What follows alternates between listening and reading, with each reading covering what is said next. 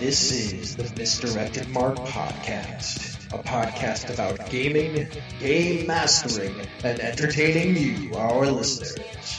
We are explicit, you have been warned, and I'd like to thank Mike Willard for letting us use his music on our show. Now let's pick up those mics and get on with this thing. Okay, so we've tried this for like 6 turns and failed. Hey, what? I'll overwatch for you. Take a shot. All right, I'm going to take careful aim here. Let's see, I got a 2d10 plus 5. All right, I got a 15. Okay, hang on. Yep, that's going to hit. Way to go! Wait a minute, didn't a 16 miss 2 turns ago? Yeah, but like there have been some situational changes in like the last 2 turns, so your 15 totally hits. At least we finally hit it. That scene was never going to end. Yeah, that wasn't going to happen. And with that, welcome to the 41st episode of the Misdirected Mark Podcast.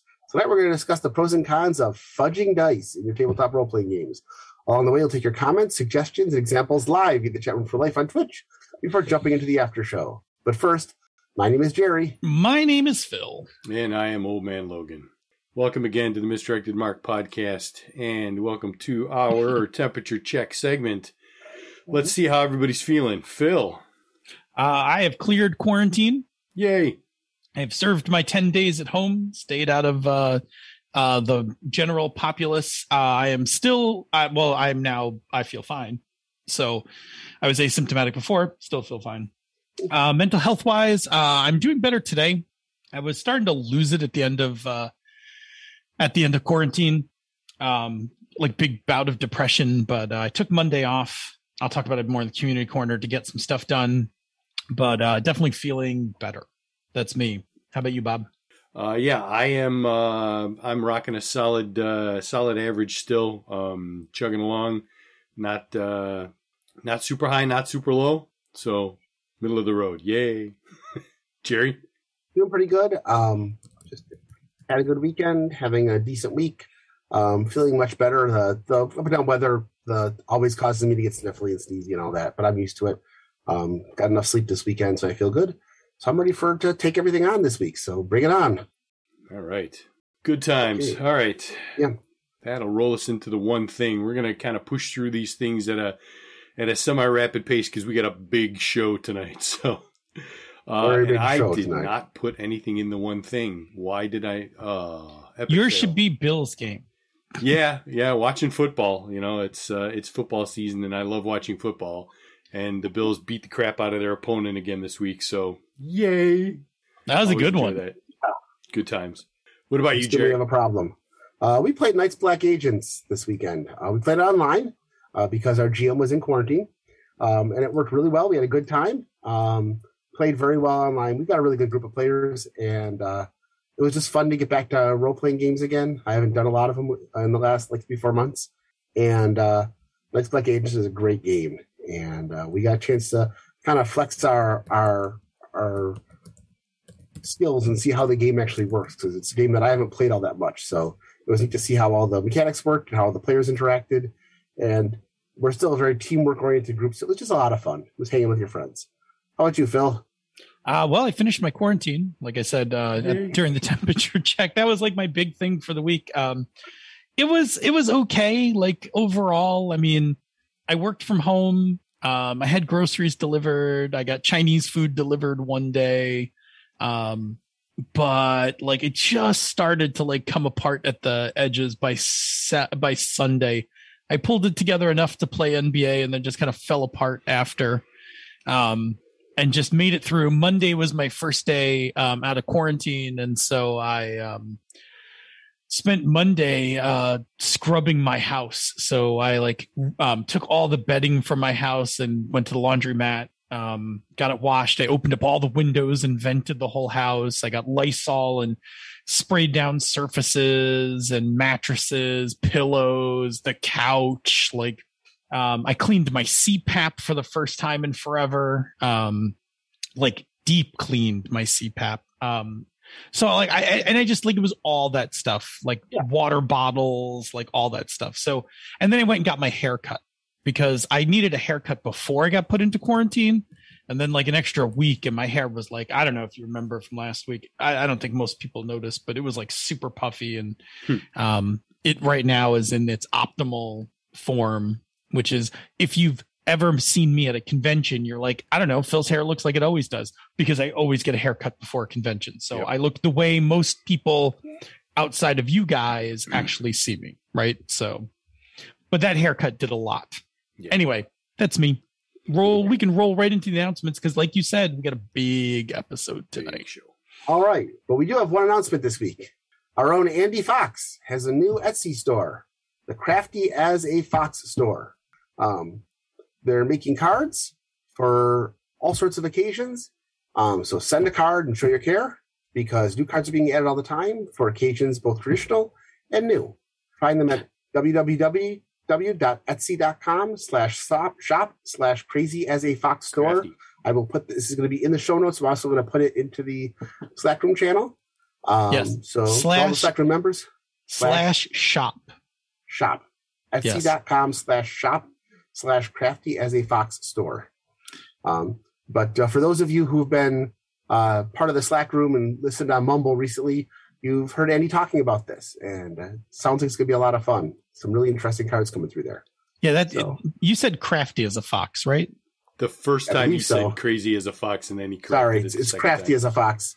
Okay. Yes. Chat room's catching up with you. Yep. Thank you. Crafty as a fox. Thank you. I think Andi should make cards like a TPK card, like sorry I TPK'd you, right? Like, and just like a card that a DM could give to their players, like sorry I TPK'd you last game, or sorry I betrayed the party would be like, that would be a great card for somebody like in the party who like fucks up, like sorry I betrayed you all, like here's a card. There you go. Yeah, that should be like some of the yeah. Sorry I hogged the spotlight. Yeah. Right? Like sorry. Yeah. Sorry I killed your favorite NPC. Sorry I fridged you. It's the card's a little fridge, and you open it up. Sorry I fridged your That's NPC. Horrible. All right, before we go down the rabbit hole on that, we should move on to the thing, which is our favorite segment. Phil, gird yourself. I'm ready. And go. Workshop. Fudging. We're talking about fudging. Oh my God, I can't believe we're talking about fudging. Is this topic ever going to die? No, it never will die. Therefore, we must weigh in here in the workshop. And don't suck. Well, holy shit. Just like the leaves changing color, or the phases of the moon, or the orbit of the earth around the sun, once again, the topic of fudging and fudging dice arose on Twitter.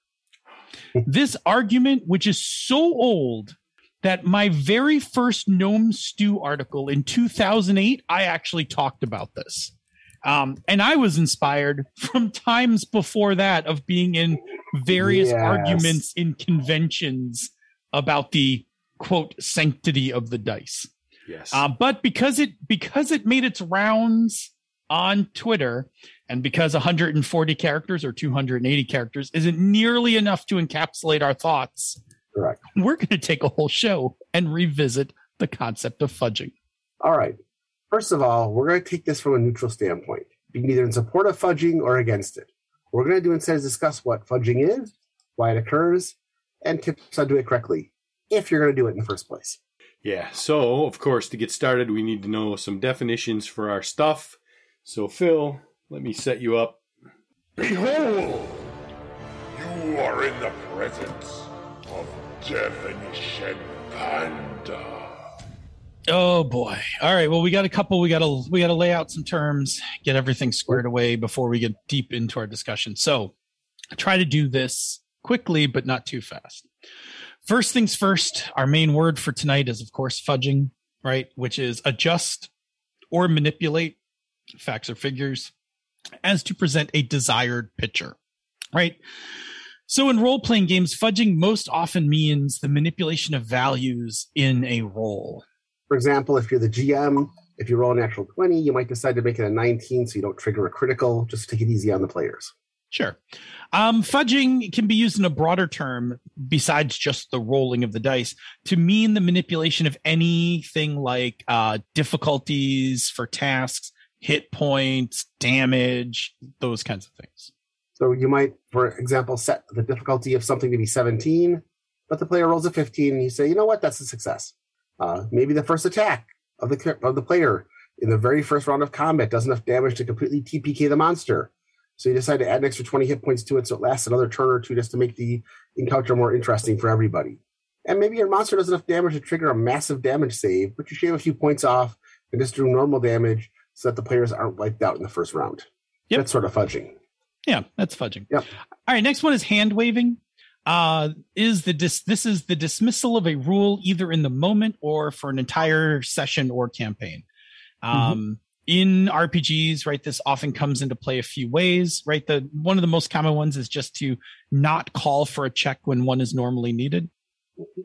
For example, you're sneaking across a compound full of guards. The GM tells you you don't need to make a roll for it when you normally would, just because it works better if you just sneak across for the sake of the story.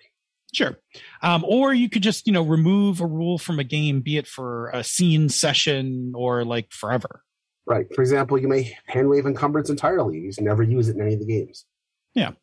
Hand waving's like fudging, but it's less about messing with numerical components of the game and more about like messing with the procedural parts of the game, right? So like when you hand wave something, like you're hand waving a check, you're hand waving a rule, whereas with fudging, right, I'm playing with the numbers of the game, right, in one way or another.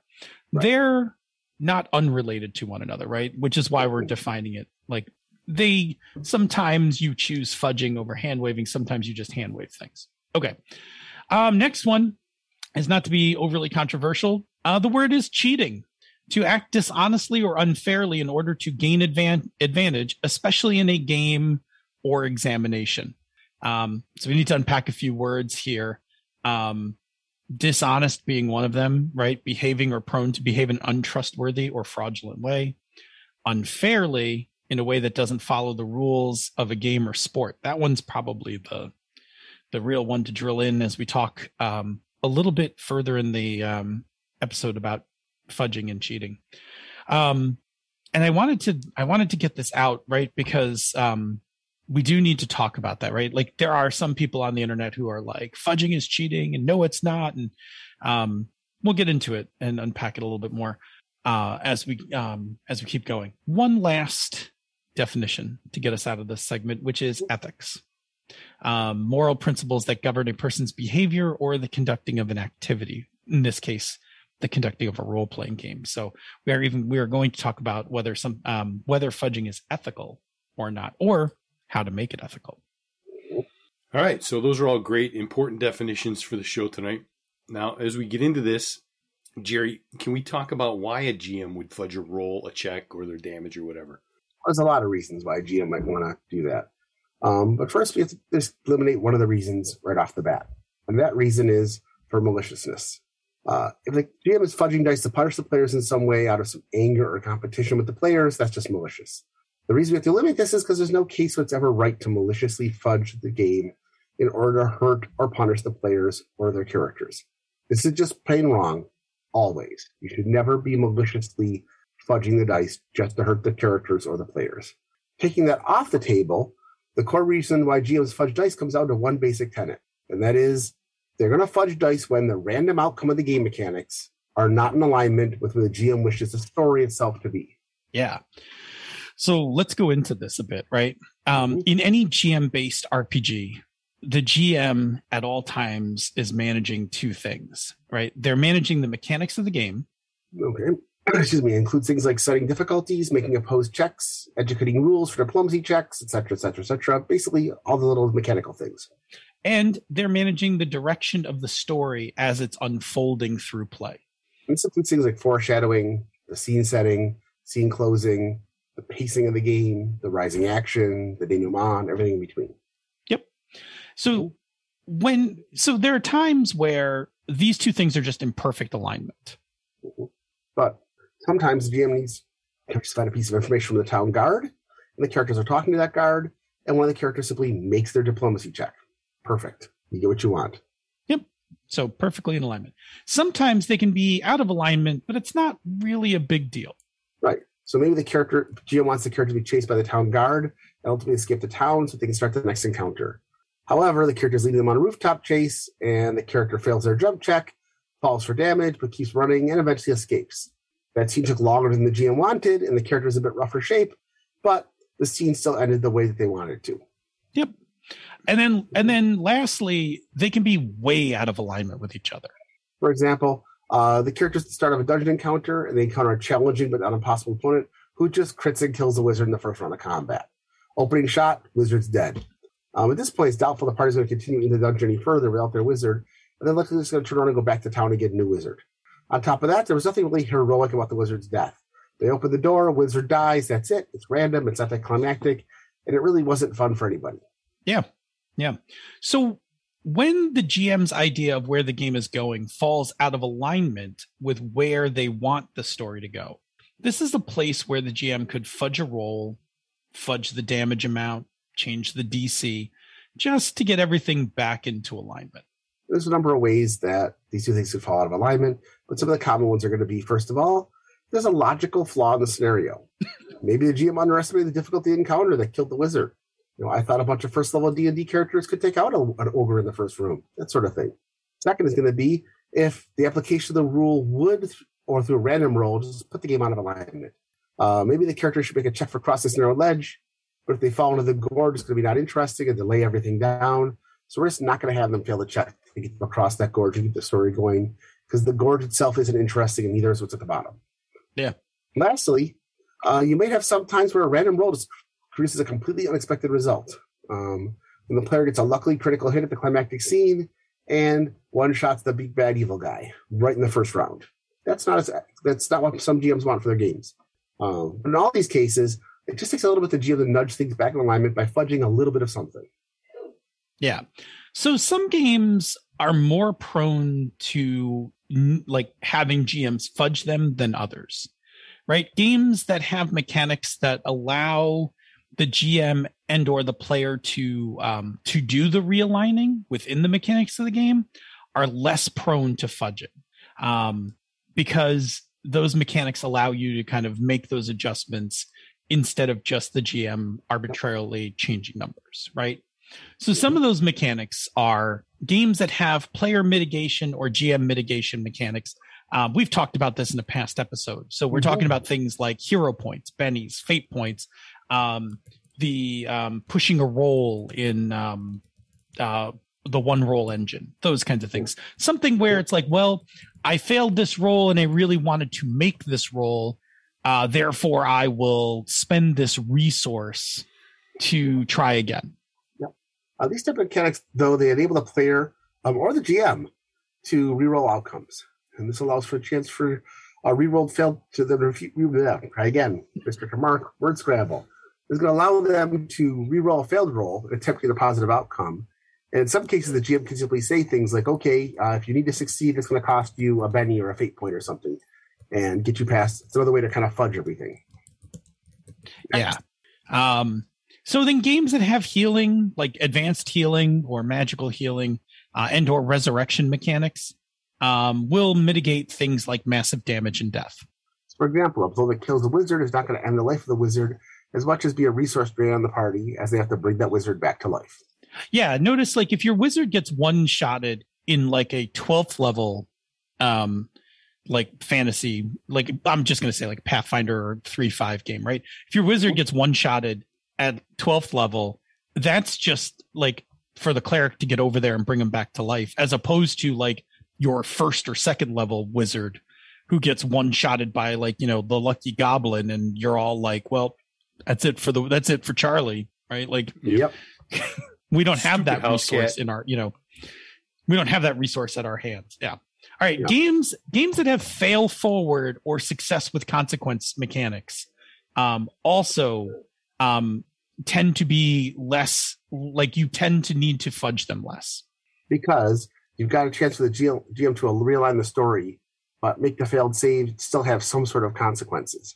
And that works really well because there's still some challenges and some threat to failure, but it doesn't mean the end of the game just because somebody rolled badly.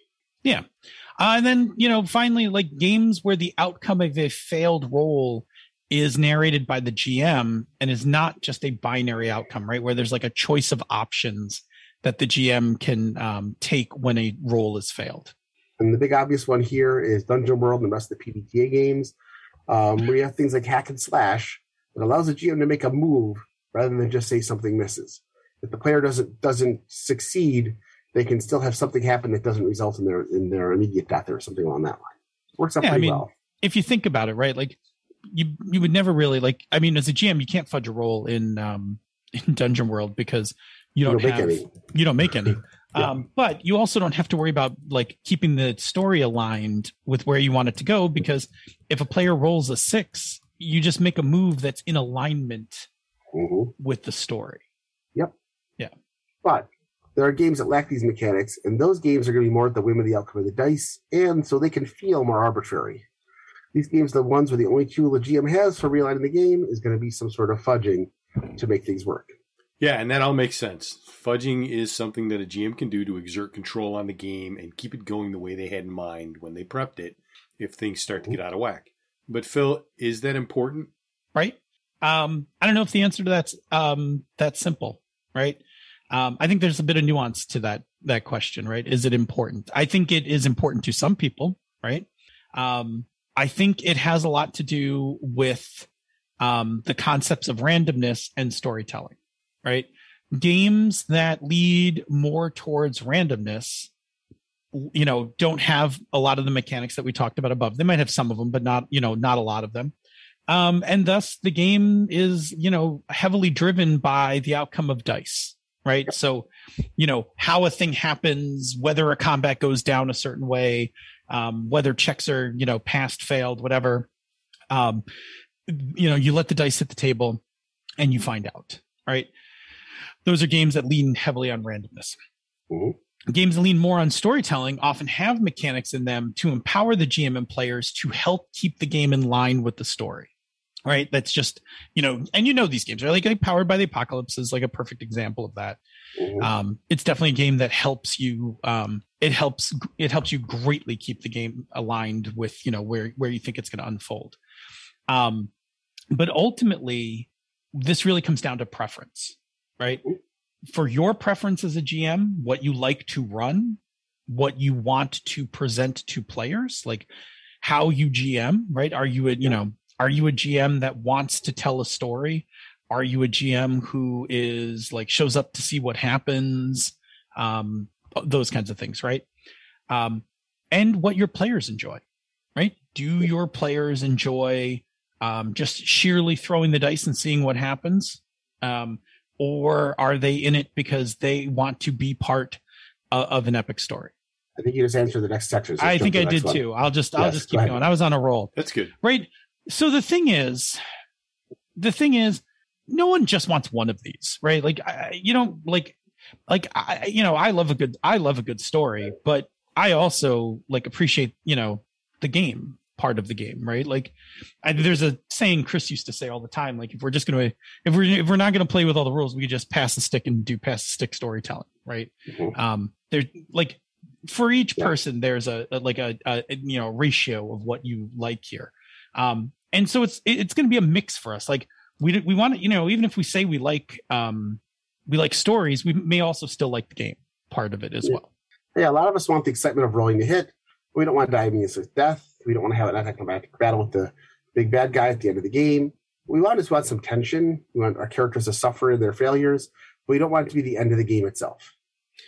Yeah. So in the greater context of all of this, right, we need to understand in ourselves and in our players, what is it we like? Where's our ratio of randomness to storytelling, right? Do you lean one way or the other? And I'll be honest, it doesn't even have to be in general, right? Like it could be for this game. It could be in general. You might just be like, look, I like story over mechanics every time, hands down. That's me. Or you could be like for instance, Dungeon Crawl Classics.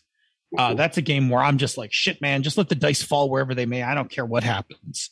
Like, I don't care if characters die. I don't care if you kill the big bad in like 2 shots. Like, whatever happens in that game. Yep. But I don't have that same feeling about other games. Right. So it like when I said it's nuanced, right? Like this is complicated in terms of what you like. Okay. So what it comes down to is what exactly does it also have to do with fudging itself? And it comes down to the fact that if you're in a group that has a stronger preference for story, you play a game that's more random, then the GM's going to probably have to fudge a few things to make the story go the way you want. So if you're in a group that loves stories, you might want to stop playing games that don't have some of the mechanics we've linked above. If you don't want to change games because you love the game, then accept that sometimes the GM may need to fudge things in order to make for a better story. In other words, based on the game that you're playing and the players and playstyle that you want is going to determine how much fudging is required to make the game flow and everybody's having a good time.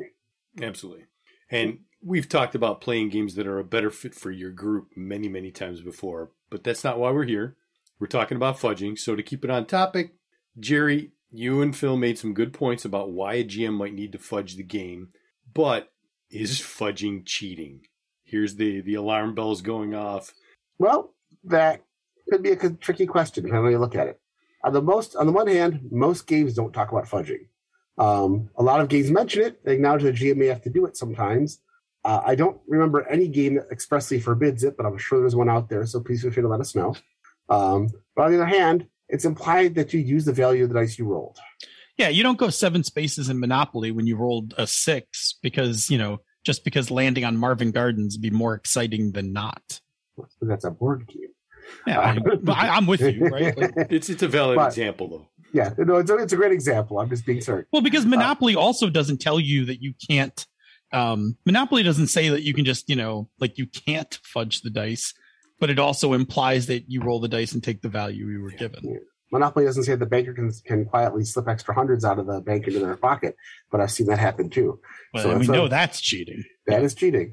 So no, but it's what I'm saying. It's exactly there. Just because the game doesn't say something, you still have to kind of go by what the table wants to do. The spirit is the spirit versus the letter, right? Exactly. So the thing we talked about in Monopoly, the purest form of definition we outlined above, it could be a form of cheating. Fudging could also be considered a form of cheating. But we would not consider fudging to be dishonest. It is, in a sense, fraudulent. And it's completely unfair because it's at the whim of one person. But beyond its perfect form, the condition of cheating is that something bad. One cheats to win. So if you're fudging rolls to just make the story better for the players, it might be cheating, but it's for the betterment of players and betterment for the enjoyment of the game. And so we kind of liken this to Santa Claus. Is telling kids about Santa Claus lying? Yes. But most of the time it's for the betterment of the Christmas experience for the kids. So it's lying. I will argue that it's not only just for the betterment of the kids. As a parent, I had a great time having my kids be excited about Santa Claus. That's good. We'll talk about that in a minute. But yes, so fudging is, in its base essence, cheating, but it doesn't mean it's always wrong. All right. So I see where we're going with this. Fudging is a good kind of cheating when it's done for everyone's benefit. But, Phil, is it ethical? I'm no expert in ethics, and I'm possibly the least best person to discuss whether something is ethical or not, but I'm going to do it anyway. And it has a lot to do with, did everyone agree for it to happen? Like, did everyone agree that fudging was okay? Because now we're getting into an area that I am pretty confident in, which is consent and expectations. If you don't tell your players that you're going to fudge the game from time to time, right? You know, you're going to fudge the game to make it more enjoyable for everyone, right? And then you do so in the game, right? Without anyone knowing. I don't think that's ethical. Yeah, you have to get agreement among the players that it's okay to select story over randomness. Otherwise, they're going to assume that everything is random and that could affect their choices.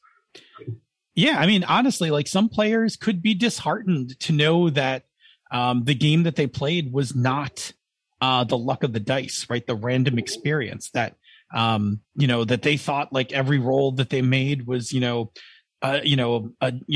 lucky when it was important and that kind of thing. And, you know, you find out like, oh no, like I, nudge things here and there. Right. And those players could be like, oh, I didn't realize that. right? So what we've talked about is like, you may need to use fudging, right? Mm-hmm. So have this discussion, right? This drum, let me drag out this drum because we've pounded on this drum like 1,000 times. You can talk about this in session zero if you're starting up a game, mm-hmm. and you can talk about this in the middle of an ongoing campaign, right? Here's the thing. You can just ask, right? You can just ask your players and be like, hey, I like this game system, but from time to time, I may need to fudge things to just kind of keep everything going. Are we all cool with that? Mm-hmm. Like, are you guys cool if I do that? There's nothing taboo about asking. I feel like people don't ever talk about this. Like GMs do it. Like for the longest time, this was like the GM's dirty secret. Like GMs talk about it. And like, you know, some do, some don't. There's like camps of people, but why? Like, just ask your players. Yeah. Right. Mm-hmm. If your players feel about story the way you feel about story, they're probably going to agree with you. Mm-hmm. Right. They'll be like, sure, we love a good story. And yeah, we would have been pretty sad if the big bad guy got capped in the first round of combat. Like, right. So you can have this conversation up front. There's nothing like taboo about this. Now, if you do have the conversation and everybody's on board with it and is like, yeah, you know what, if you got to fudge every now and then, like, you know, do what you got to do, like make it, you know, make the game good, you know, make it good for all of us. You can decide then if, you know, like as a group, do the players ever want to know about it? There's a couple of different things. Maybe most players don't want to know about it at the time. Some players may just want to know after each session if things were fudged. Some might want to know only when the campaign's over, what worked and what didn't, what got fudged. And some players may never want to know. We don't want to know if you fudged it. We don't want to know if you didn't. We just want the game to go on. Yeah.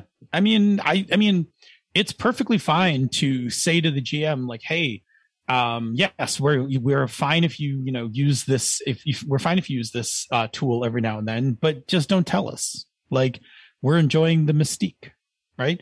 Because the story that unfolds, I don't know, like some, like I'm of two minds of this. Like I as a GM will always tell you, if you ask, how things unfolded. Like sometimes players will say to me like, oh, I bet you didn't see that, you know, that thing coming. Right. And sometimes I'll be like, you're absolutely right. Like I scrambled in the background. I did this, this, and this. And people will be like, cool. Right. Like they appreciate finding that out. Or sometimes I'll be like, no, I kind of thought it might go that way. And I kind of had it planned. They're like, oh, okay. Interesting. Like, wow. I can't believe you anticipated that. Like, so I don't mind like pulling back the curtain and showing what's going on, mm-hmm. but I'm also for just keeping the illusion. Like if you don't want to know, we don't like, I don't ever have to tell you. It'll just like, that'll just go down like with me. Because it's just a tool. It's a thing I do to like help make the game go. And it's a thing you agreed to. So now I feel okay about it. Yeah. Right. So you can discuss this, right? You can discuss this among your players. You can even limit it. You can have discussions about what types of fudging the players are comfortable with. There might be ones that like, instead of having carte blanche and saying, oh, you can fudge anything you want in the game, players may be like, I'd prefer if you didn't fudge certain things, but I'd be totally fine if you fudged these things. Okay. Keep going. You've already covered all that, so go ahead. Oh, I was going to let you give some of those examples. Oh, okay. So only hit rolls, but not damage, or vice versa. Sometimes players just want to say that DC rolls are fine, but don't adjust anything else. They might say it's okay to fudge dice when the combat would be anticlimactic. And a lot of times they're just going to make it carte blanche, whatever needs to be appropriate. Oh, I see. Because I said the word carte blanche. Yeah. I got you. Yeah. But those examples are perfectly fine, right? Like, you know, players might be like, look, I don't really want you to fudge a whole lot of stuff. But like, if we're going to have like, kind of, you know, like if we've just been building up to our fight with Baron Von Badass and we're about to drop him in the first half of the turn. Yeah. Like fudge that like so that we can have some more fun with it. Mm-hmm. You know, that's a discussion. You can have this discussion with your players. And, you know, the bottom line of this is that if you have this discussion, if you lay down some ground rules for it and you all consent to it, right, it's not cheating anymore. And it's not, and it is ethical because at that point, it's just a GM tool. It's just a tool that you put into your toolbox and you use it when you need to use it. Exactly.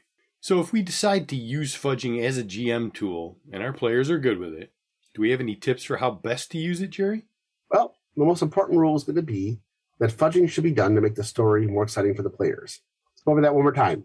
Fudging should be done so that the players are having a better and more exciting experience. You don't fudge for your own enjoyment as a GM. You don't fudge to make things more challenging because it amuses you. You fudge it because you want the players to have a better and more exciting experience. And we talked about this earlier. You never fudge the punish for players. That's just being a dick. If you really want to kill or harm your player characters, just drop drops on the characters and let them quit the game and go do something else, because this isn't the game for you or them.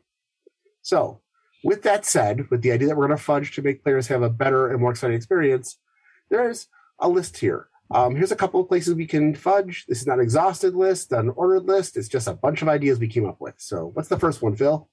Yeah, add hit points to a creature or turn a hit into a miss when a player is attacking it, so that the hit won't be an anticlimactic kill. That's an example we've used like all through this session. Second time is turn a player's miss into a hit. This is especially true when the tone of the player or the table is down, and you can just tell that we need to move things on. That's the example we had at the very beginning of the game where the 15 shouldn't have hit, but it did because we've been trying it for 6 turns and nothing happened. Yeah. But sometimes you do this just because the player's having a bad night and that hit's going to kind of give them a little boost they want. Turn a failure into a success when failure would not be interesting. Now, I will argue two things on this. One, you could just hand wave that check, right? Mm-hmm. You could just be like, don't even make this check. The other one is that some games, not all games, some games will tell you that it is not even a roll. Like, don't even make a roll unless the chance of failure is as interesting as the chance of success, right? So some games have dealt with this in their own rules, but sometimes like you see this, like I'll tell you where this one comes into play a lot. Published adventures.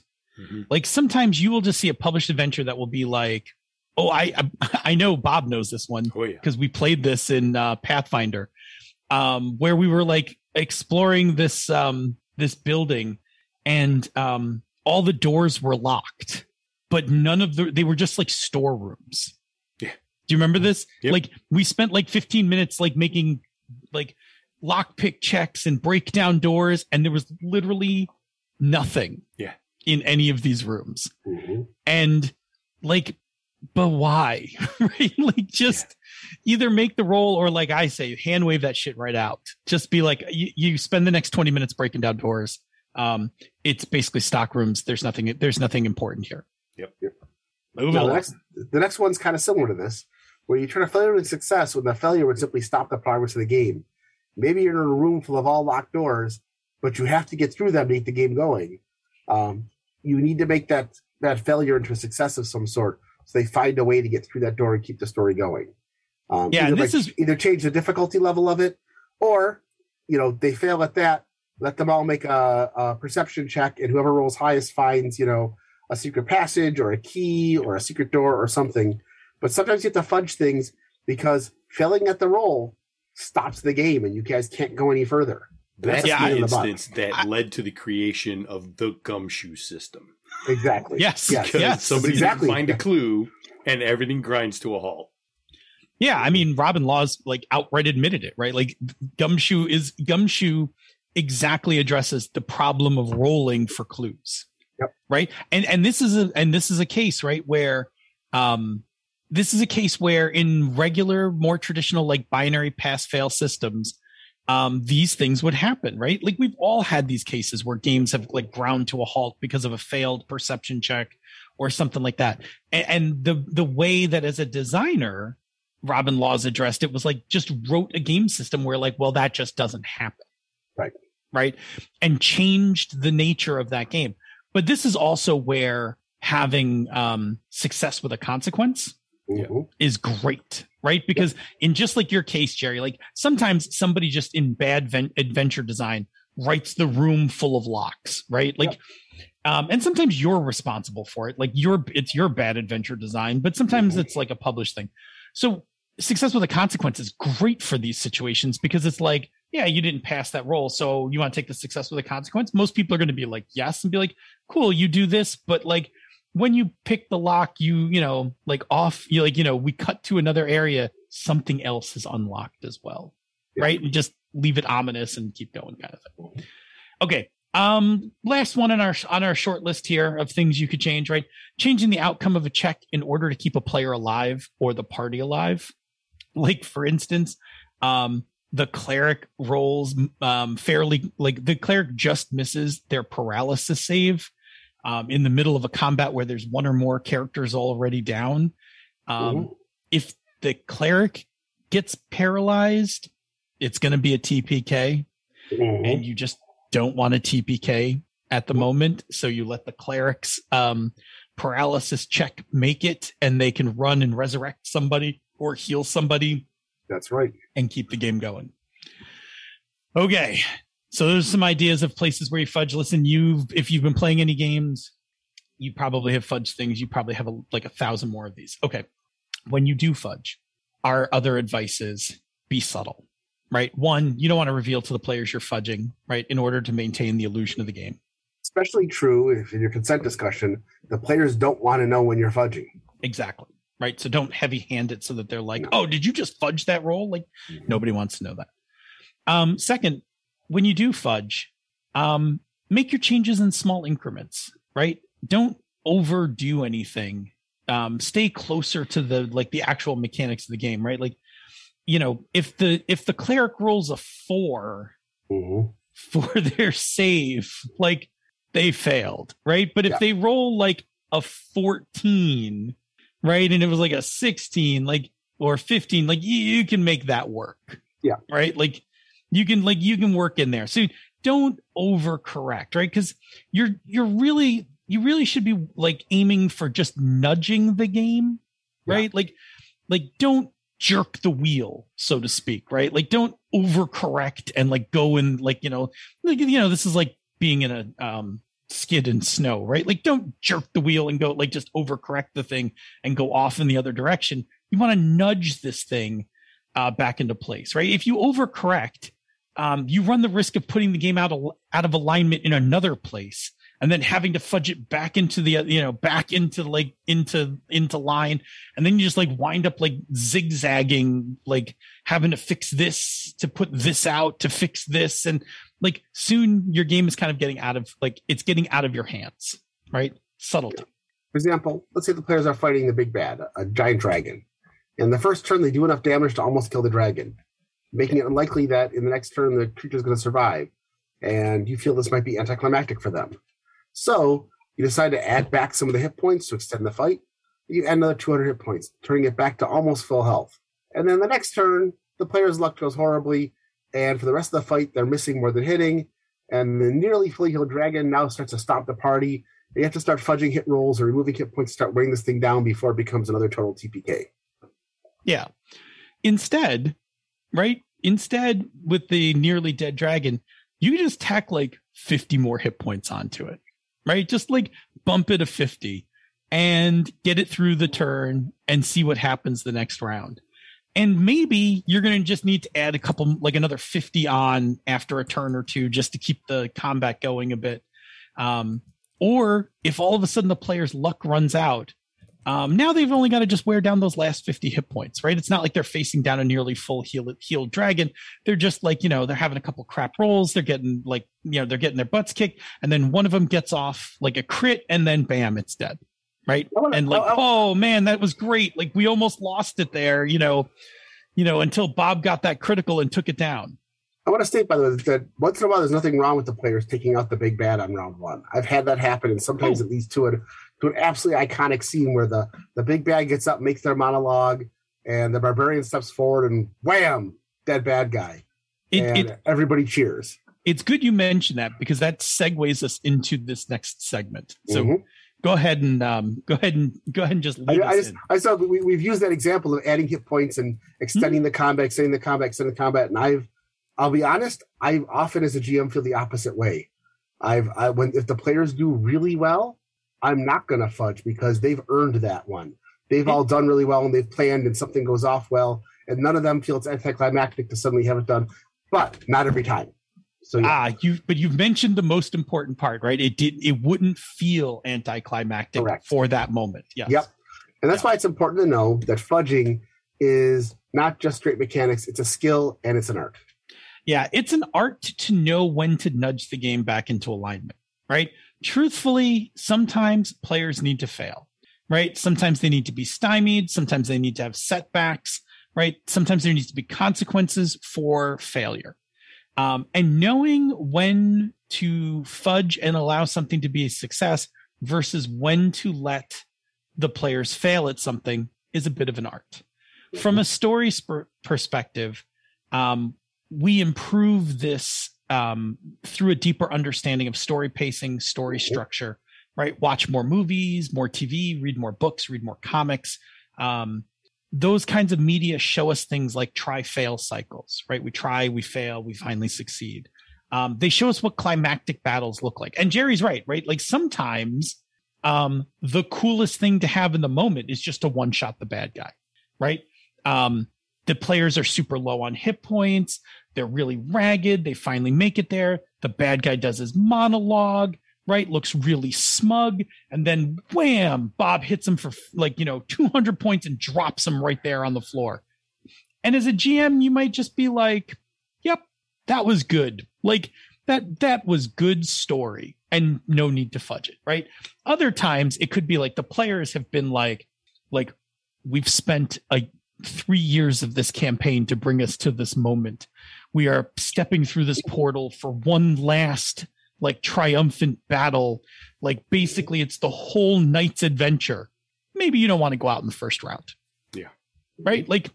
Maybe the players are going to want to stick it out and actually play, through a few rounds of this. Yeah. Okay.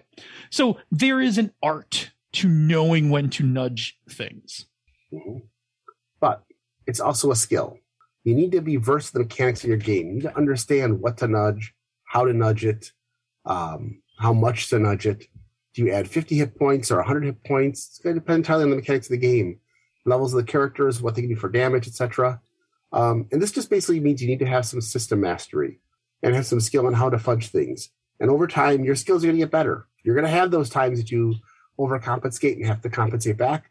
But there's also times that you need to... kind of adjust for things and know when to make a save, not a save, and so on. Mm-hmm. And as long as we're here, we have a new person in the chat room, Riven. Riven was one of the players in the ill-fated when Jerry did a bad job of adjusting and had a beholder that TPK'd the whole party. Oh, we've heard about the story about that beholder. Yes, Riven was in that adventure. Good times. So he's also a paladin with the kobold we talked about earlier. Anyway. Oh, very good. Nice, Bob. All right, so before we head to break, there's one more thing that we should discuss. Phil, what about players fudging roles? Yeah. Oh. Right? It happens. Is it cheating? Probably. Is it unethical? Probably. Is it bad? Might depend. Right? The most common way a player fudges a role is by giving a different outcome from the die they rolled. The second most common way is to either forget to remove a bonus or add your bonus that may not apply to the situation and just bump up that roll, right? Like you leave the set, you leave the 14 on the table, but you have a +9, not a +5. Yeah. When you finish off your math. Look, players fudge rolls for the same reasons GMs do, right? They believe their character should be able to do a thing in the story that the mechanics say otherwise. And again, greatly reduced when there is a mechanism in a game that allows players re-rolls, bonuses, things like that, right? Things like bennies. The Cypher XP is a great one. The Cypher XP is a great one because it's not even a re-roll. It's a whole decision you have to make about, do I want to make this re-roll or do I want to get closer to advancing my character? Yep. Fate points, aspects, you know what? Even DCC, right? As random as DCC is, luck. Yep. Only for players though. Yep. Mm-hmm. Right. Mm-hmm. Not for the GMs on their own, but players have it's not a, actually there's a variant called fleeting luck where like we've played with traditional luck, which is like, look, you have a finite amount that you rolled when you rolled your character. When it's out, it's out. Fleeting luck is actually more like bennies, where you give them to players and they can spend them like one mm-hmm. changing the rolls. But when games have those things, players are less likely to fudge mm-hmm. their own dice, right? Because they can choose to make the reroll. Plus, if you declare that you're making the reroll and you fail again, like everybody sees it, right? That's right. But you also feel empowered because you're like, oh, I rolled and it didn't work. I'm going to spend a point. Oh, I failed again. I guess I'm not meant to make this roll, right? And then you're just like, okay, I'll live with it. Okay, but in all these cases, right, the player doesn't like the outcome. They spend the resource. They try again. It helps. Okay. Now, sometimes players fudge a roll because it's something a little bit more personal. They might be feeling bad. They might be just having a bad day. And failure is just not making the game fun. Now, I'm going to be clear about some things. Failure is a part of all games, and players should be comfortable and accepting of a certain amount of failure. You're not going to succeed at every die roll. But there are times when players are just in a darker mental space where additional frustration and failure only makes them feel worse. And one could argue that maybe it's not a good night to be gaming, and that could be true in some cases. But a lot of people also have trouble bailing on a game and letting their friends down when they're not feeling well, and that can add to that feeling. So because of that, sometimes a player just needs to win, and they might fudge something like a hit roll or a check just to not fail, to get that win. While players can do this, this is another point where the GM can try to spot this and do it on their behalf and make it better. Also, if you have player resources that allow rerolls, this will help to make this a lot easier. Yep. And as a GM, again, this is a time where if you see a player who's having that kind of a night, this is when you want to be much freer with your bennies, your gimme points or whatever. Give them out often and frequently and bring the mood of the table up. Yeah. I've seen lots of nights where somebody who's having a bad day, that just what happens at the table gives them the boost and the confidence to kind of make it through to their next therapy session. And I'm not saying that sarcastically. I mean, literally, that was the boost they needed between those nights, and that makes a difference. Yep. But that's part of being a group. And you're 100% right? Like some nights, I mean, I've seen it in, I've made this joke about Savage Worlds before, right? If you want to see the tone of a table change, right? Have somebody spend their last penny, right? Like all of a sudden things become a lot more like it was super heroic. And then you spent your last penny and now this game is grim, right? Like you are at the mercy of these dice and you are like, no, I'm not jumping over to the other stagecoach, Jerry. Like I'll just climb inside now where it's safe. Right. And where, look, for better, for worse, right? If you go the Shintar route and just start pumping them out like an arcade game, the table gets hot, right? People get excited. You got bennies to spend. I'll do some stupid shit if I can keep re-rolling, right? Like, I'll tell you, one of these days, I'd love to see you play a Sandwich Worlds game with our friend Sean, because Sean will burn all his bennies trying to succeed at a group roll that's already been succeeded at. It is not unusual for Sean to be out of bennies 25 minutes into a 6-hour Savage Worlds game. Oh boy! And then he just plays it like he stole it. He does not. That does not stop him from doing. That's brave. I commend. I am a cautious player, so like I have like a benny limit. Like I'm like, okay, I have 4 bennies. 2 of these bennies have to be for soak rolls. These 2 bennies can be for re-rolls for other shit. But like I'm gonna hold like. And now if I'm starting to, like, if I'm getting close to 2 bennies, I'm going to have to like trigger some shit here to get some more bennies. Right. Like I do this with it. I do this with Cypher too. Right. As soon as I get 4 XP in Cypher, I like put them to the side. Like I'm going to get an advancement tonight. I'm not re-rolling anything. I'll just like, I'll let fate be like what it is. And then if I get more XP over the 4, I'm like, okay, now like I'll re-roll some shit now. Like, okay. So, here's the thing, right? We could have this discussion in session 0, right? We could talk about whether it's acceptable behavior or not. I don't think we ever do, right? I know I have never addressed my players to be like, by the way, if you need to cheat tonight, like, or fudge a roll, feel free. But I will say this, right? Here's a couple of things I've done where I have subtly made this point. When we play online, I don't tell you that you have to use the die roll. Right. I'm like, we're all adults here. Roll your dice. Like, it's fine. Whatever. If you need that win and you need to just tell me a different number, That's fine. The other thing is, I don't check your dice ever. I don't ever as a GM. I will just say this. I don't ever as a GM ever check to see what players roll. Mm-hmm. I used to, right? I definitely used to. I used to look. I just like at this point now, I don't care. If you're not fudging your rolls to make everybody else look bad, harm other players. Like if you're not doing anything harmful at the table and you just like, I don't know, you had a shitty day. You need a win. Like you just need to get that hit. You don't want to miss again.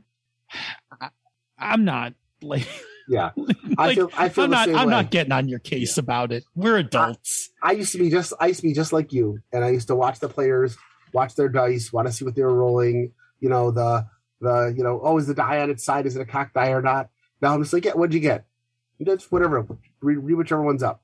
You get to the point where we should all be playing with friends, unless at a con. We should all be playing with friends. And if whatever they're doing is having fun and the rest of the players are having a good time with it, go for it. Yeah. I'll be honest, I've even, and especially now that we play games like Dungeon World and stuff, I have caught players deliberately failing dice rolls just because it's going to be interesting. Yep. I almost want to make a house rule for Dungeon World, which is like, if you just want to take the 6- on a roll, just tell me, right? Yeah. Like you can't do it every turn, but like once or twice a session, if you want to just be like, I failed this roll. Yeah. I'll take my experience point. Yeah. Yep. We've had moments in games with Tony that were not PBTA even, where Tony just like, you know, I feel like failure in this instance is the optimal thing for us. like my character is going to fail this because it's going to be way more interesting.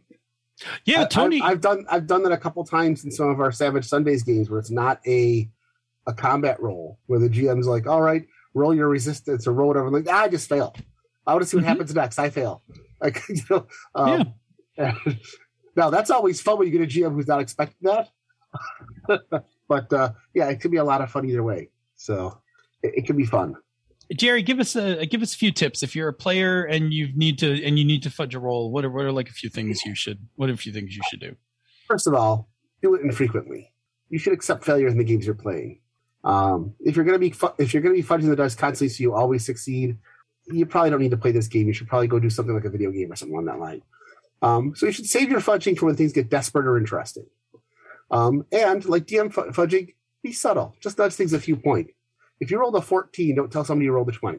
I got a 15, whatever. If you're going to go do dice rolls, make sure people don't see your dice. You'll roll them quickly. Do what we used to call the Warhammer sweep. When I used to run Warhammer tournaments, we always had the players, always from Rochester, who would roll their dice, count their hits, and then scoop their dice up before anybody else could count them. We used to call it the Warhammer sweep. Yep. By the way, do not cheat in tabletop board games and war games. That's wrong. And lastly, maintain the illusion. Just keep it kind of looking there. Have a good time with it. Keep it quick. Keep it subtle. And don't make it obvious. Yeah. So. Mm-hmm. All right, cool. That is the first half of our topic. I can't even say half, right? It's our first 2/3 of our topic or segment. The first segment on our with our overview of fudging. Mm-hmm. We're going to head to the chat room. We're going to check in with them, get their thoughts.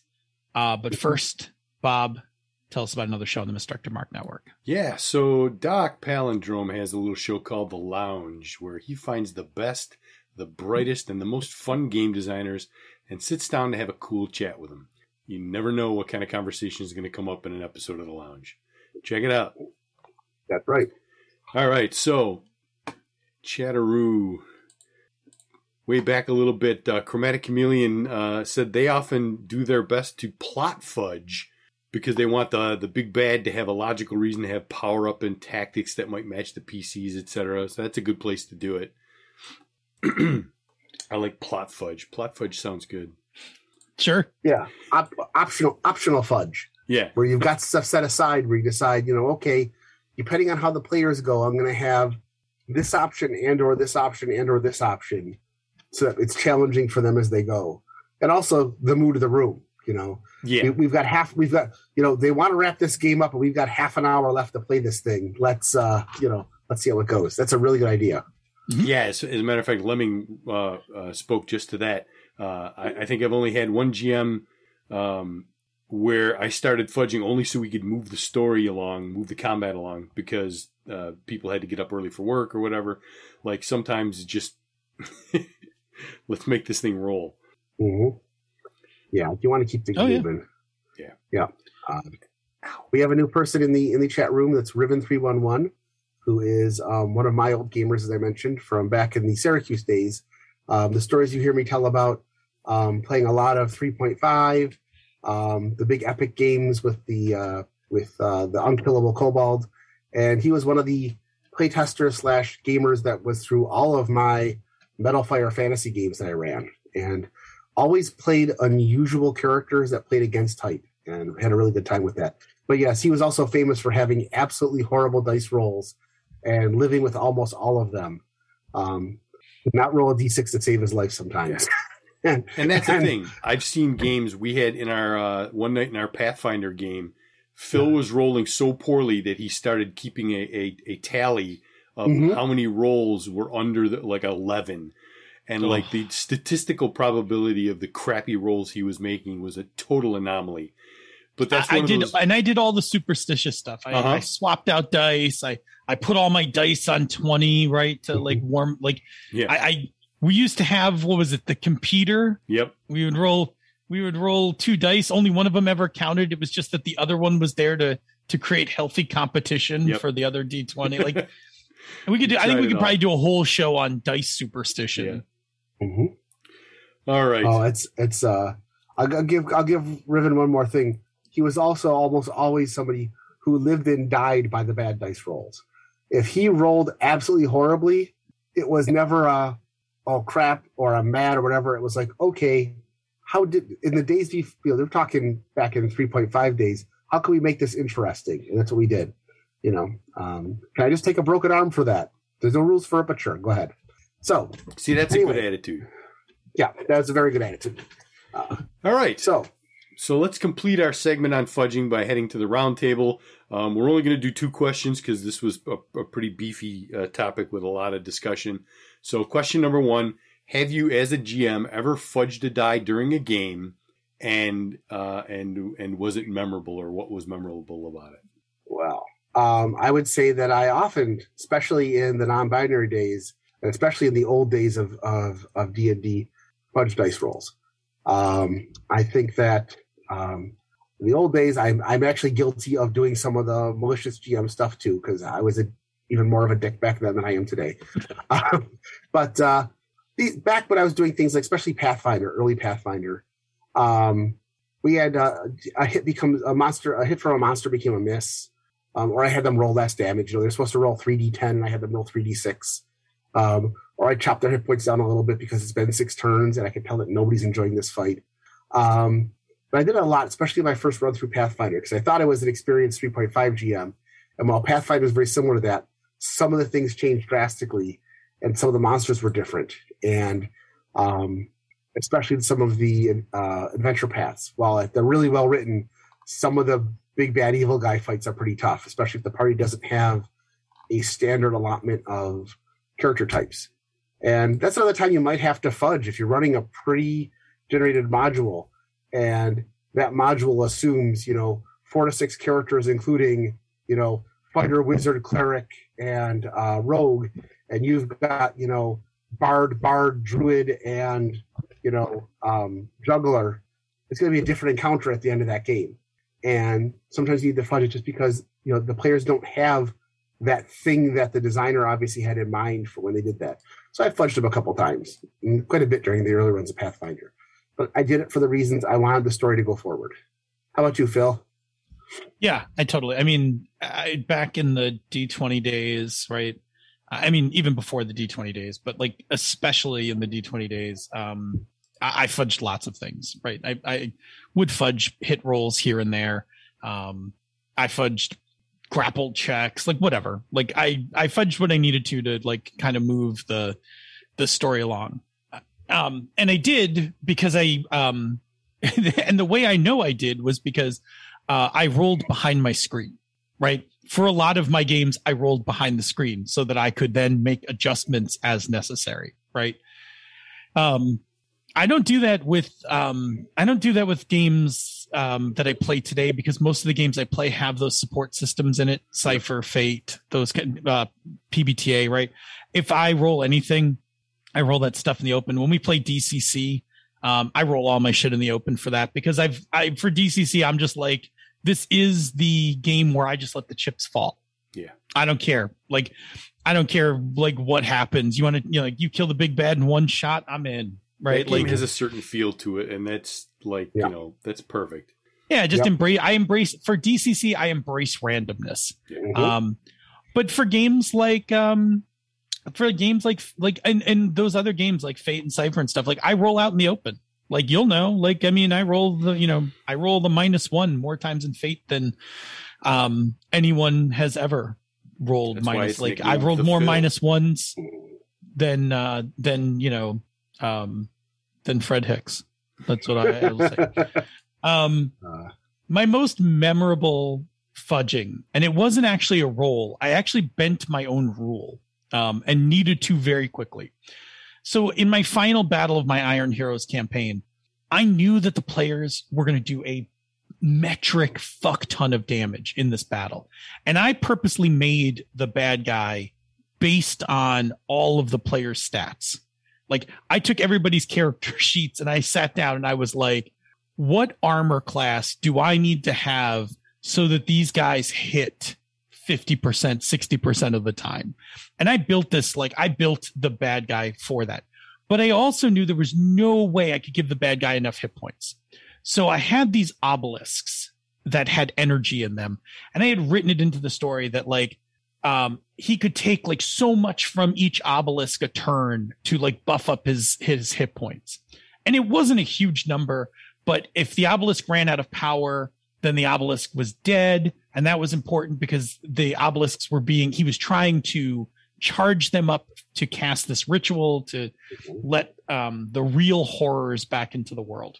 Well, the players roll into this battle and they hit this guy so hard in the first turn that I look at my rules and I'm like, nope, I got to take a shitload of points back out of these obelisks right now.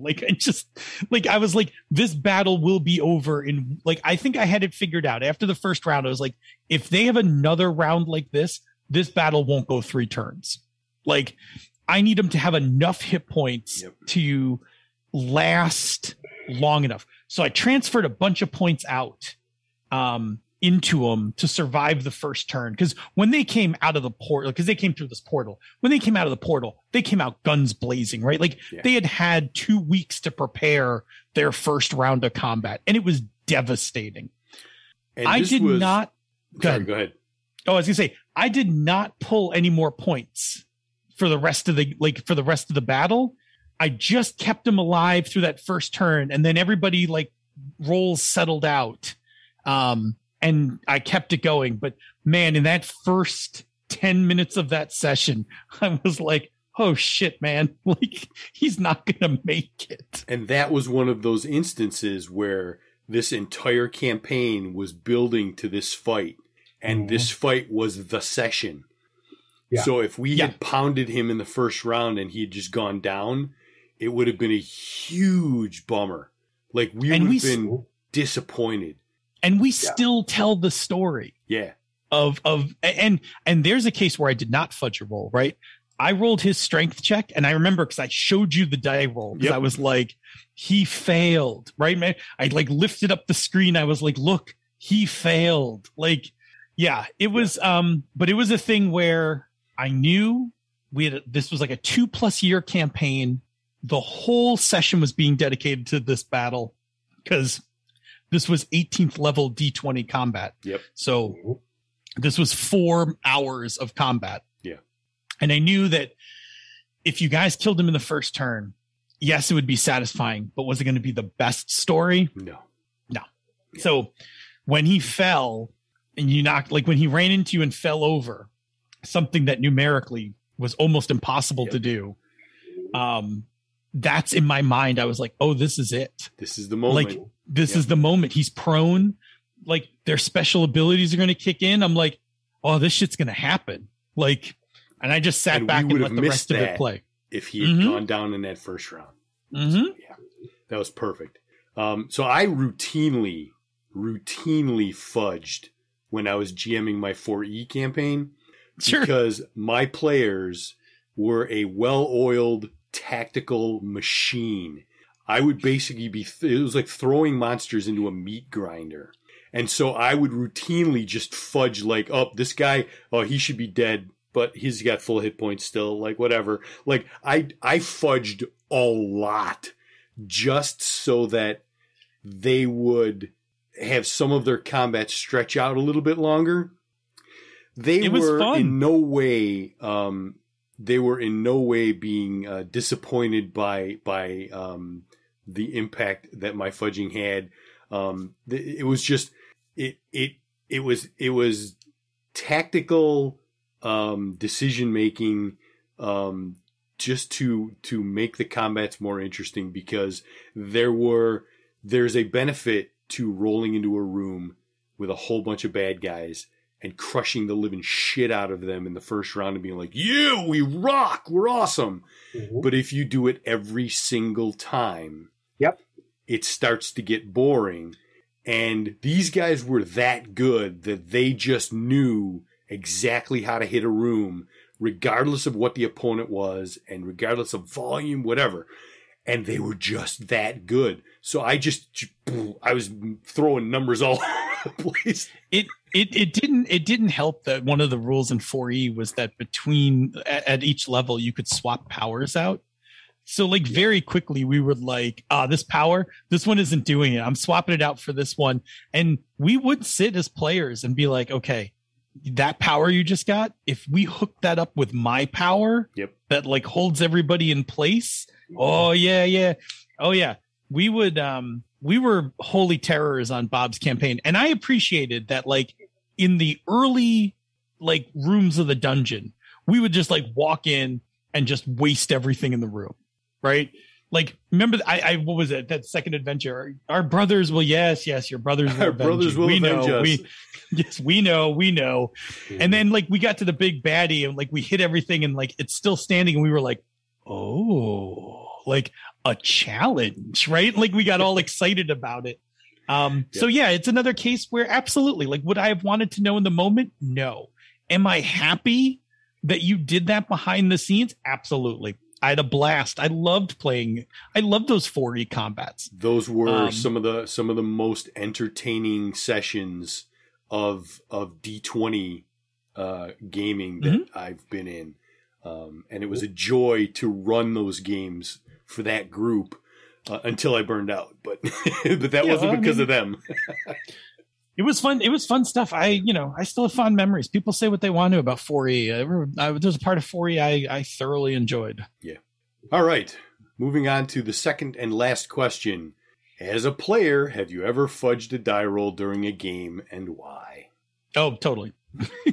Totally. Right. I'll answer first. I totally have. It like primarily during all my D20 games. Especially in those D20 games, because there was like, you were just at the whim. There was no way to re-roll anything. Everything was pass fail. Like occasionally I would just like, I very rarely fudged the die roll. I very often tinkered with the bonus math. Like if I was going to fudge a roll, it would be more like I quote, forgot that I shouldn't have that bonus when I did, or I'm bad at math, right? Would just like add it wrong. And just let it ride. But with other games, like if we're playing like things like Fate, if we're playing anything powered by the apocalypse, I like let the dice fall where they may, right? Like I think I had a night of PBTA when we were playing Airy Peaks where I think I failed almost every roll that night. Like every time Chris said roll, I rolled a 6-, and it was fine because Chris was in control of the game, kept the game moving. I took my lumps that night, but also I got to say this for Dungeon World, coupling experience points with failed rolls. Mm-hmm. I was like, well, I didn't pass a roll tonight, but I'm leveling up. Yep. Like I was like, I'm okay. Like that's a huge factor in in mitigating the negative feelings from having bad rolls. Yeah. You sit there and you go, oh, I rolled poorly again. Oh, I rolled poorly again. One, those poor rolls are making for interesting actions and results because of the way the game is built. And two, you leveled up. So you've got that offset.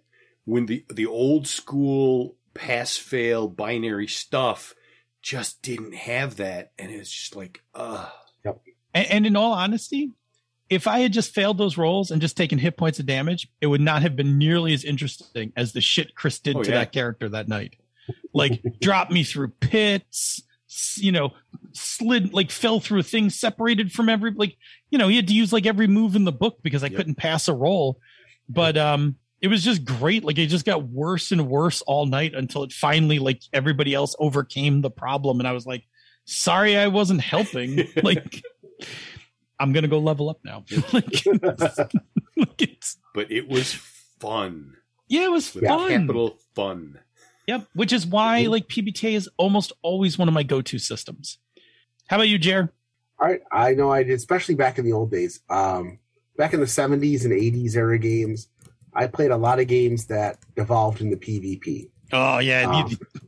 And often over silly stuff. I mean, we had a nearly total party kill that involved the players getting into an argument where one person threw an anvil at somebody else during breakfast, and the party split in half, and it just got vicious.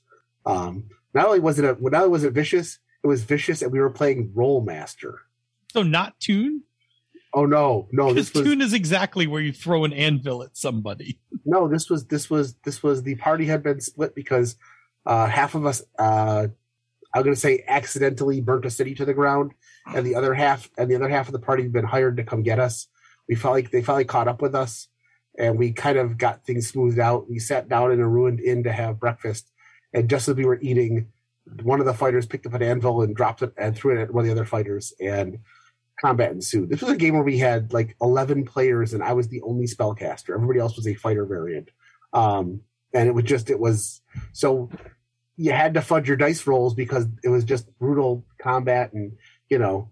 The big thing we used to do, because this is in the days before Decatur dice, you'd roll 2d10s, and you roll an 8 and a 6, and that's an 86, not a. And the next time, well, that's a 68, that sort of thing. So we did that, but to be honest, most of the time it was just games with bonuses, and a lot of times it comes down to literally unconsciously forgetting to add or subtract a point from something.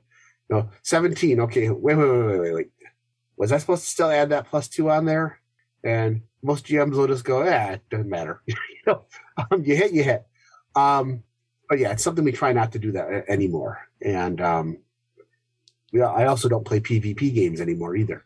And I think a lot of it has to do with that idea, right? Like I don't play games where I feel like I have to fudge rolls anymore, because I don't really want to fudge rolls. Not that I think there's anything wrong with it, right? It's a tool, like everything we've been saying. I prefer if the game just has mechanisms that I can engage to do that work, right? Mm-hmm. Rather than me. I mean, I'm duct taping it when I'm fudging, right? Like I'm like, I gotta fix the game, right? Like break out the duct tape. I'd rather the game just have the mechanisms I need to smooth the game over as I'm playing. Yeah, that's the ideal scenario. For me, it is, right? Yeah. For other people, maybe it's different, but for me, I'm polygamorous, right? So I'll just go play another game. Yeah. But there are people. Look, I mean, there are a lot of people in the hobby who are like, I'm ride or die on this one edition of this game, or I'm 5E and that's it, right? Like, look, if you are, maybe you're gonna have to fudge some stuff. Maybe.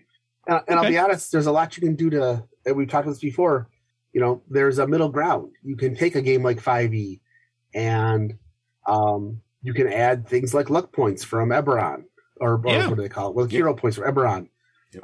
Or you can do things the way that, Gaming and BS. Yeah. Streets of Avalon. Yeah. Yep. Where he talks about how to use, how to turn the D20 into a non-binary system. still keep the game together. Just, you know, a failure isn't always a failure. You can find that middle ground somewhere, and it works. Absolutely. Yeah, I mean, sometimes my thing I have to do with games that are like that is I'll reframe checks. Yep. Yes. So it won't be like, did you pick the lock? I'll reframe it to be like, did you pick the lock before the guard found you? Exactly. Yep. That subtle change is enough to make that 100% better. Yep. Mm-hmm. Yeah, and I like games that.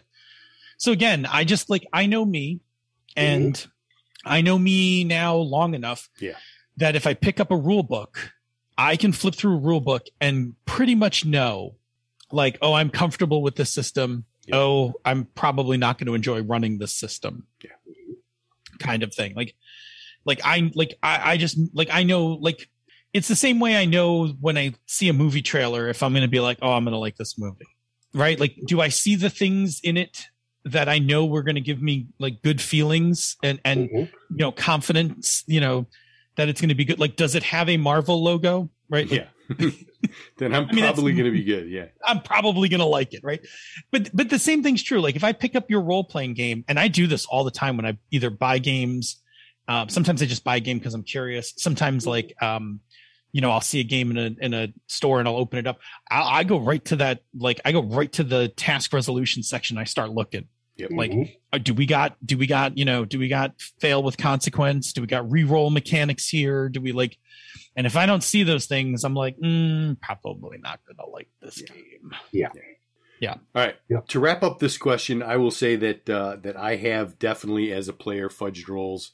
Again, this goes back to the discussions we had earlier. You have one of those nights where it's like, I keep missing. Like, I had a night, I don't remember what game it was a D20 game, and I was literally off by like 1 or 2 points every freaking roll. Missed it by one, missed it by one, missed it by two, missed it by one, missed it by two. And finally, I'm just like, got him, finally. No, I didn't, but I did, because I had to, because it was just crushing me. Yeah.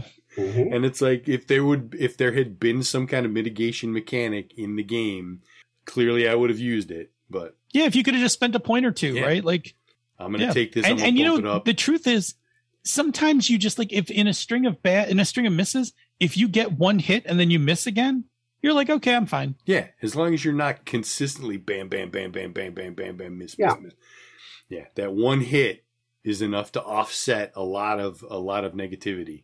So yeah, been there, done that, got the t-shirt. So, yep. And that is our show on fudging, which I'm sure there's going to be all kinds of comments about. Right. Yeah. Look, we hope that should you need to employ this tool in your game, that the advice we have provided will be of some sort of help for you. All right. And now we're going to check the chat room one more time, starting the conversation corner. Yeah. So yeah, they our friends in the chat have been right along with us for the most part on all of this. Andi had like the opposite experience with 4E that I did. 4E combat dragged on and on and on, which is unfortunate. That was my experience. That was my experience too when I played it. Yeah, it's one of those things. Like, I had the perfect storm of players with synergy to each other in the way they play, tactical mindedness, character choices with build choices that created synergy. Like, it was just the perfect storm. So they were a joy to run for because it was entertaining as hell. But we worked pretty hard at like, how do our powers work together? Like, we all got it pretty quick. Like, oh, cool, we have powers. They do things. And then, like, the second conversation we had was like, hey, if we combine your power and your power, then, like, you know, our ranger was like, and I'm on the periphery shooting shots. And it's like, and you have my bow. Like, the worst thing that could happen to us in a 4E game was a solo monster. Yeah. If there was one monster that we could concentrate fire on, it was bad for that monster. That's where Bob's like miraculous hit points came from. Yeah. If we had to split up and fight things, it was definitely more dicey. Although until Tom got that power that rearranged the battlefield, and then no matter what you did, we would just put the battlefield together the way we wanted it. There were two wizard powers that Tom had. One was, I'm going to rearrange the location of people on the battle mat, which was brutal. That's a brutal power. Because all of a sudden, all the matchups were changed. And then there was that one where he could literally pick up a monster and just like bash it against it. It wasn't telekinesis, but there was something about the power that basically he just like would lift the monster up, like bash it against the ceiling and the floor 100 times or whatever, and just knock the crap out of it. And he did that to a dragon in the one room, and it was just like, oh, that's gonna leave a mark. Yep. So yeah, good times. Chromatic Chameleon said, as a player, they fudged life and death situations that were unfair feeling, which absolutely, absolutely. Those are the ones, if it feels completely unfair, and especially if somebody's life is on the line, you're going to be like, should I tweak this number? You get the little devil and angel on your shoulders going, fudge the number, fudge the number, fudge the number. You shouldn't do that. It's unethical. No, fuck that. Fudge the number. All right. That's true. All right. So that's we're going to roll that over into our conversation corner here. Conversation corner. We did a lot better with that giant beefy text of 15 pages than I thought we would. I thought for sure we would be like long, but we're doing good. When we have those talks about like, speeding up the beginning of the show, we move pretty quick. Yep. All right. So for me, this past week, pretty much all the things that I've been watching, same as it ever was. I won't even list them all off again. It's a lot of the stuff is the same stuff that everybody's going to talk about after me. I have not been getting a hell of a lot done around my condo. I still have a ton of stuff that just needs to get done. Things unpacked, put away, organized, whatever. And I just haven't been doing it. Am I super concerned yet? No. If I get partway into the winter and I'm still in the same boat, then I might be like, oh, I got to really crack down. But it is what it is. Playing lots of Valheim and watching a lot of football because it's football season. So I have been just kind of plodding along. I will say again, though, that from a storytelling standpoint, Kipo and the Age of Wonder Beasts, just like whoever was the writers on that, just did a fine job. I've only got like 2 or 3 episodes left before it's over. And I'm like, oh, please tell me that there's plans for more down the road because I would love to see some more of it. But yeah, Kipo, so good. After that, I got to start looking at a new short form lunch show to watch. I want to take Elementary and bring it out and put it on my list, but that's an hour long 7 seasons.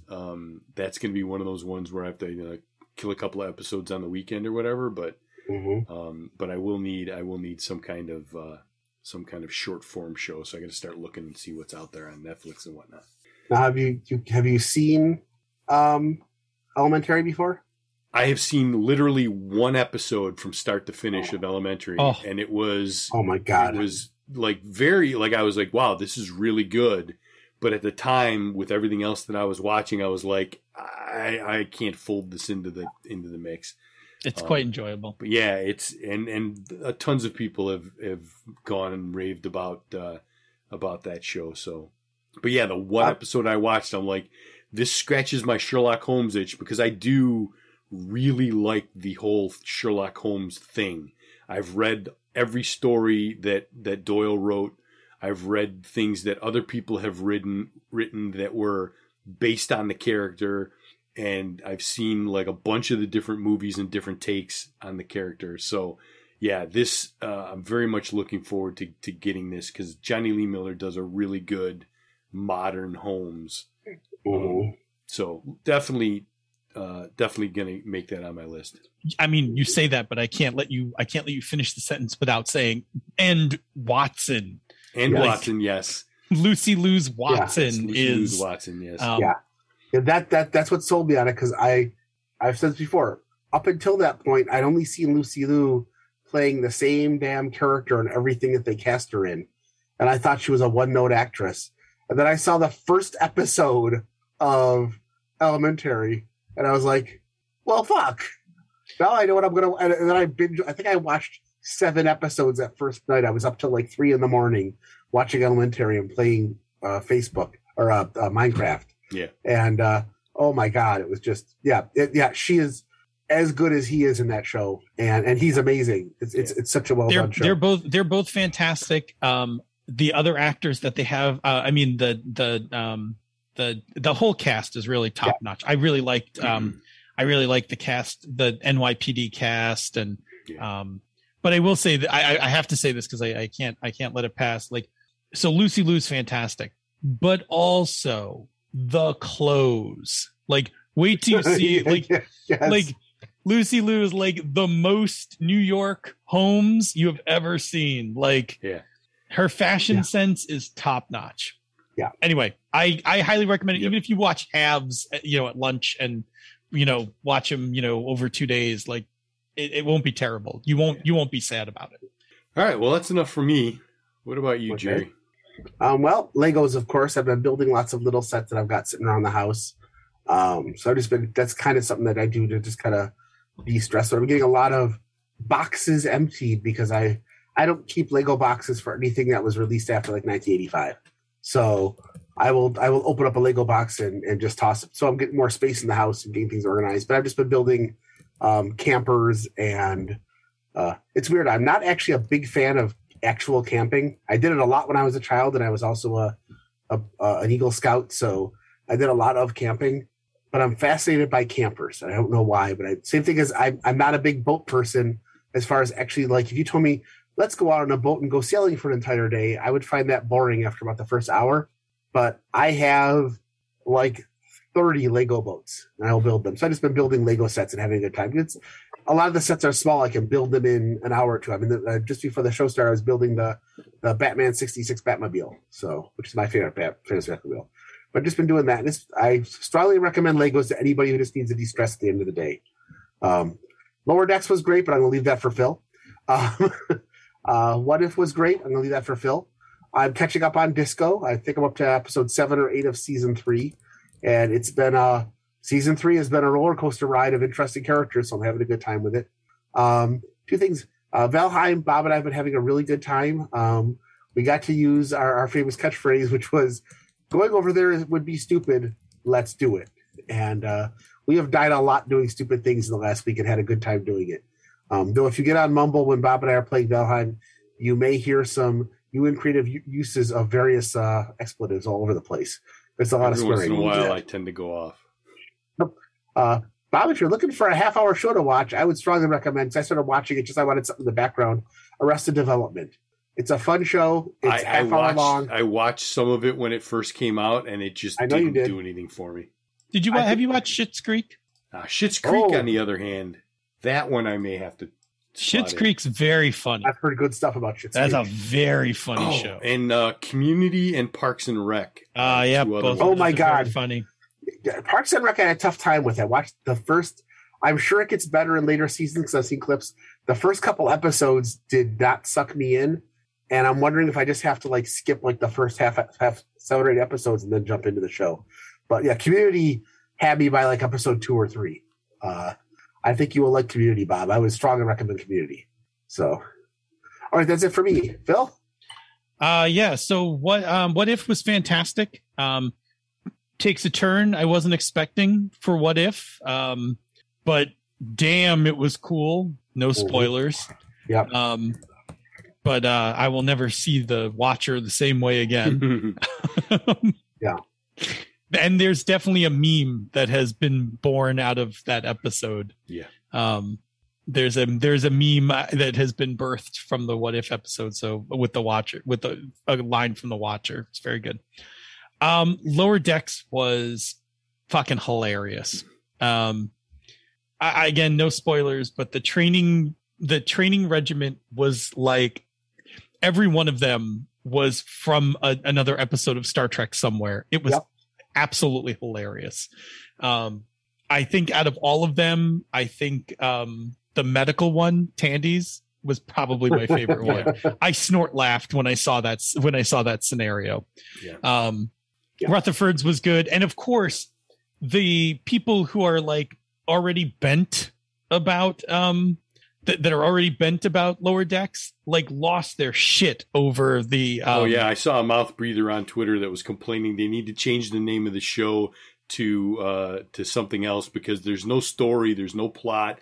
It's just a bunch of call outs, and it's like, dude, no, you're not hilarious. Watching, you're not paying attention.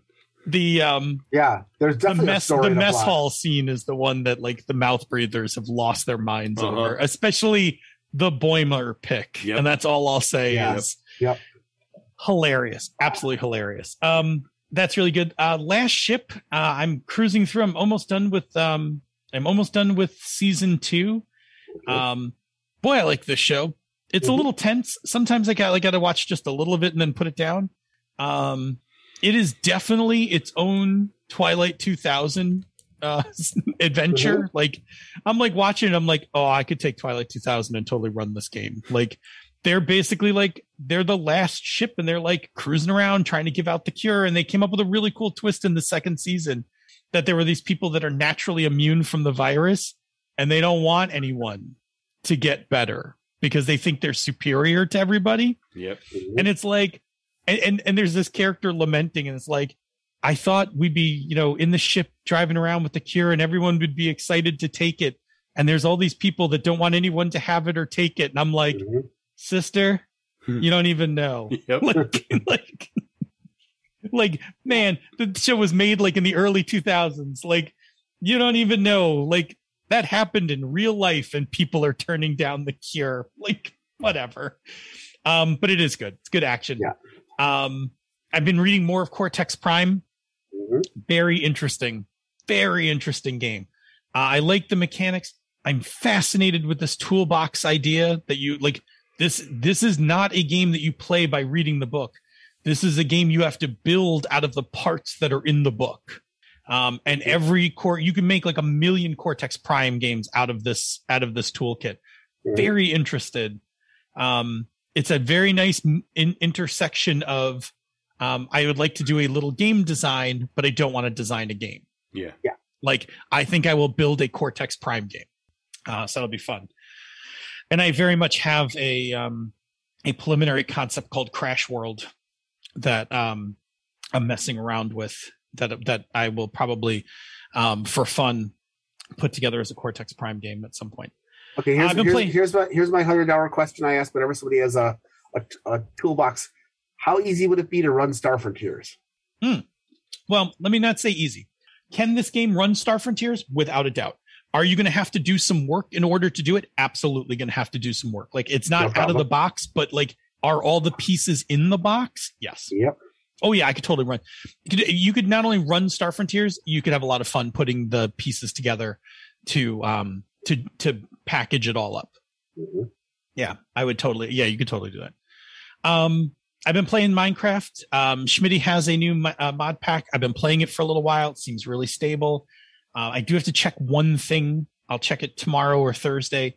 As long as that mod's in there and I just have to go test it. Like I think I'm just going to creative mode, give myself some, it's the thing for making ender pearls.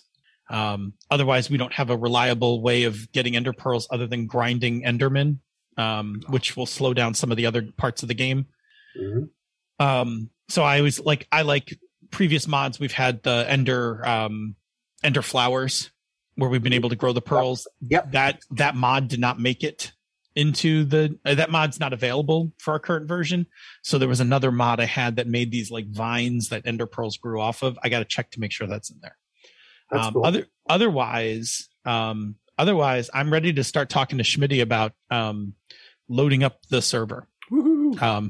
And we can start talking about having a launch night. And all that. And we should probably Valheim, but I'll do it. Yeah. We can Valheim can wait. I would definitely be up for some Minecraft. Yeah. I mean, we need to talk about like, I need to run everybody back through what's in the mod pack, what's not in the mod pack. some of the changes, things like that. But we can, I think we're pretty close. I just need to, like I said, I need to check this one mod, because if we don't have a reliable way to cultivate some ender pearls, it'll be tough. Let's see what else really quick. I did a shit ton of house cleaning this weekend. My schedule had also on top of my weekly, bi-weekly and monthly cleanings, I had the quarterly cleaning, which involved going through all my closets and making sure everything was squared away, which was good because I did actually fix a few things in my pantry and in a couple of my other closets. It was, I spent basically, 7 or 8 hours cleaning on Saturday. Like it was a full day of cleaning. And then I did more cleaning yesterday when quarantine was over. And then lastly, we played NBA. We talked about that. Lastly, I was just chilling Sunday night on the couch and stumbled on one of my Samsung, channels, 21 Jump Street from the 80s, the launch vehicle for what's his face? Depp and Grieco. No, not Grieco. Nothing launched Richard Grieco. Oh no, it's always got to be Depp Johnny and Grieco. Depp. It's always got to be Depp and Grieco. Anyway, it's an old Saturday Night Live sketch where they would bring up on the news. They would bring up pictures of both of them. They go Depp and Grieco, Grieco and Depp, Depp and Grieco, yeah. Grieco and Depp, back and forth. So yeah. So I watched a couple of episodes from it, and I forgot that. I forgot that, like, besides being kind of a cheesy cop show, and it was kind of a cheesy cop show, there was a lot of stuff it taught. Like the episodes I watched were all about like the crack epidemic, and like it was like, and I went and like quickly looked it up on Wikipedia, and then it jogged my memory. They did stuff about hate crimes, eating disorder. Like it was like a teen show, like it's a cheesy cop show, but it also taught stuff. Like it dispensed knowledge. Yeah. And I was just feeling nostalgic. Like I watched a couple episodes of it and I was like, this is pretty cheesy, but like in a good cheesy way. Like I'm just enjoying my nostalgia tonight. Oh, look, here's a bunch of people that are like 25 years old that they're playing high school students. And dude, I'll tell you, when I was 16 watching that show, I was like, this doesn't seem very realistic. And at now 49, when I saw Depp, I'm like, he looks like a fucking child. It totally works. Like, yeah, when I was 16, I was like, no way does 16-year-olds look like that. Yeah. No, that's just Hollywood people don't look like normal people. But like at 49, I was like, Johnny Depp looks like a child in this show. Yeah. So I don't know what it was on or when it was on, but I have never seen a single minute of that show. It was on Fox. I know. Yeah, mm-hmm. I know that the two of them were in it. I know the premise of it, but I don't think I've watched. Grieco and Depp and Holly Robinson. Okay. And super quick. The premise of it is. Oh, I know the premise. I just never saw it. Yeah. So yeah, it was when Fox first launched.